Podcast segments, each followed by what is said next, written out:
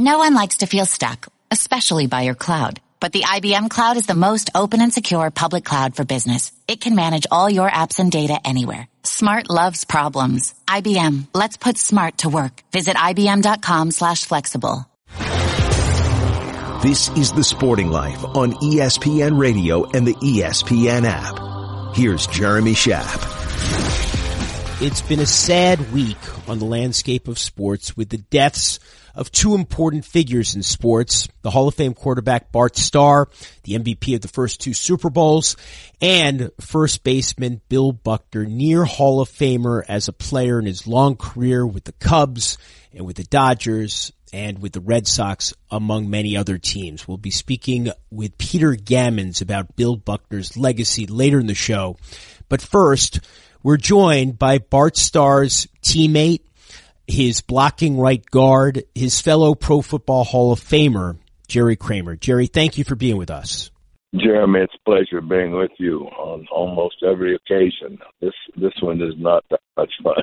I I understand, Jerry. Thank you for being with us. I mean, you you and Bart spent so much time together. Uh, you were so close. Uh, and, and, when he died earlier this week, I was looking at your book, Instant Replay, and reading some of the things that you wrote about Bart at the time, uh, when Instant Replay was written in 1967, 1968. And, and I noticed one passage in which you said that, um, Bart raised his voice to the team. That was something that was very, very rare. In fact, in your entire career together, he only raised his voice once in a game and he said something like, come on, Jerry. And after the game, he apologized. what, what, what kind of man was Bart Starr? Yeah, he was uh, about all the man there is in Jeremy. He uh, uh, was a quiet guy to begin with, uh, exceptionally quiet in a group of rowdy, loud ball players. Uh, and so in the early years, we didn't understand who Bart was and what he had in his backbone or his spine and his character. So uh, there was some confusion about him. In fact, Bart probably didn't start full time till his third or fourth year. We had four or five other quarterbacks during that same time. But I think always have thought that one incident kind of opened the door to Bart Starr's character and what he was all about and what kind of um, strength he had in his mind and his body. It was a game against Chicago, which is our, our classic rivalry, of course. And uh, Bart had a tendency to throw the ball underneath a little bit. The coach wanted him to throw a couple long balls to get the safeties back a little bit. So he hauled off and threw a, a long pass down the right sideline, and my defensive tackle turned around and started watching the ball. I'm watching the ball. Bart's watching the ball. Bart's got his hands at his side, totally relaxed and totally um, unprepared for what's coming. And Bill was coming. So he takes about a five yard charge and hits Bart in the mouth with a forearm. Just a nasty blow and knocks Bart back about five yards on his keister and said, "That ought to take you. That ought to take care of you, Starr. You bleep bleep bleep."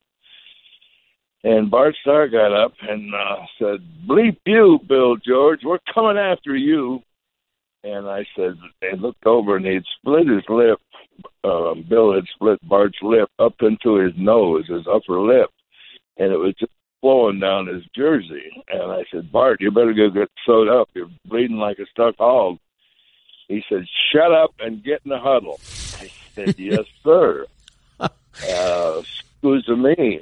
And uh, I got in the huddle, and he called the play, and uh, we went down the field six, seven, eight plays. Uh, Bart bleeding all over everything, and uh, we scored and Bart went to the sidelines with all the rest of us, and he la- they laid him down on the bench. Uh, at that time, we weren't that delicate about those kind of things, so they just sewed him up there on the bench. His upper lip, and the lip was split almost into the nose, and took about eleven stitches. And uh, when the uh, defense came out, we went back in, and Bart went back in, and um, he stunk a little bit funny with his lip all messed up, but uh, he didn't miss a play. Mm. He uh, yeah, and that moment uh, was crystallized in my mind, and I, I thought, well, we don't have to worry about how tough Bart Starr is or whether he can take a lick. Uh, he's as tough as he needs to be. So he was, he was at that moment, I think, in everybody's mind, a uh, a starter and a and a guy you could depend on, and a guy you wanted to go to war with. And there's another incident that um, Coach Lombardi had, you know, a hair trigger a little bit, and he'd jump on anybody at any moment. And uh, he jumped on Bart one time, jumped on me a number of times, you know, but uh, jumped on Bart, and uh, Bart went to the went to his office and said, "Look, Coach, I need to chat with you," which none of us would do except Bart. And uh, Coach said, "What's up?" And he said, "Well, Coach, you chewed me out in front of the guys." and then you apologized to me in privacy.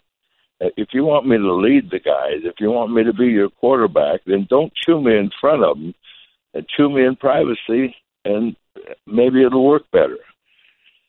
So that's the kind of guy he was, and, and he was just such a a good person, Jeremy. It's just it's hard to say how good he was and what he did, but he was he was very he was so good I didn't believe he was real. I just uh, there there had to be something there that you.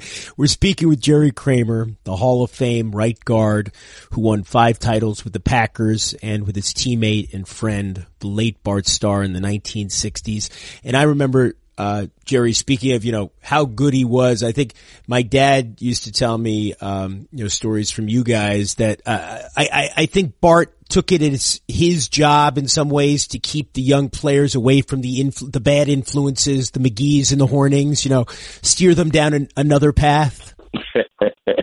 yes, he did.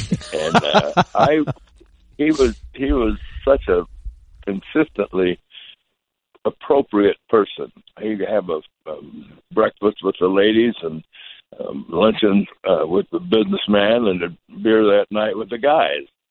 Uh, one or two, but that was it. But he would have what he was, you know, the guys were having a beer, he'd have a beer. So I just, I said, no, this, you know, I've never run into anybody quite this consistently good, and I don't believe it. I'm going to catch him one of these days, and I'll watch him. and Jeremy, I watched it, I watched him for years, um, just in, in every situation you can imagine, and he was perfect in every situation. And I finally said, you know, the guy is just a good guy, and he lives his life to please other people. And he, he was so uh, comfortable with the fans, with everybody he was with, because he was comfortable with himself and he believed in himself and he was a good human being. And good goodness seems to make you happy. It seems to be something about it that makes you comfortable with yourself and comfortable with the world and comfortable with those around you.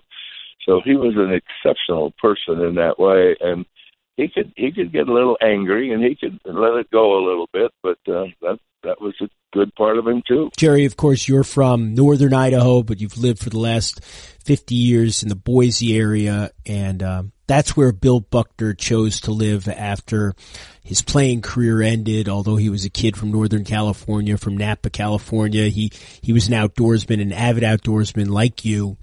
Um, and you got to know Bill Buckner as well over the years. Um, what were your thoughts when you heard that he had died on Monday?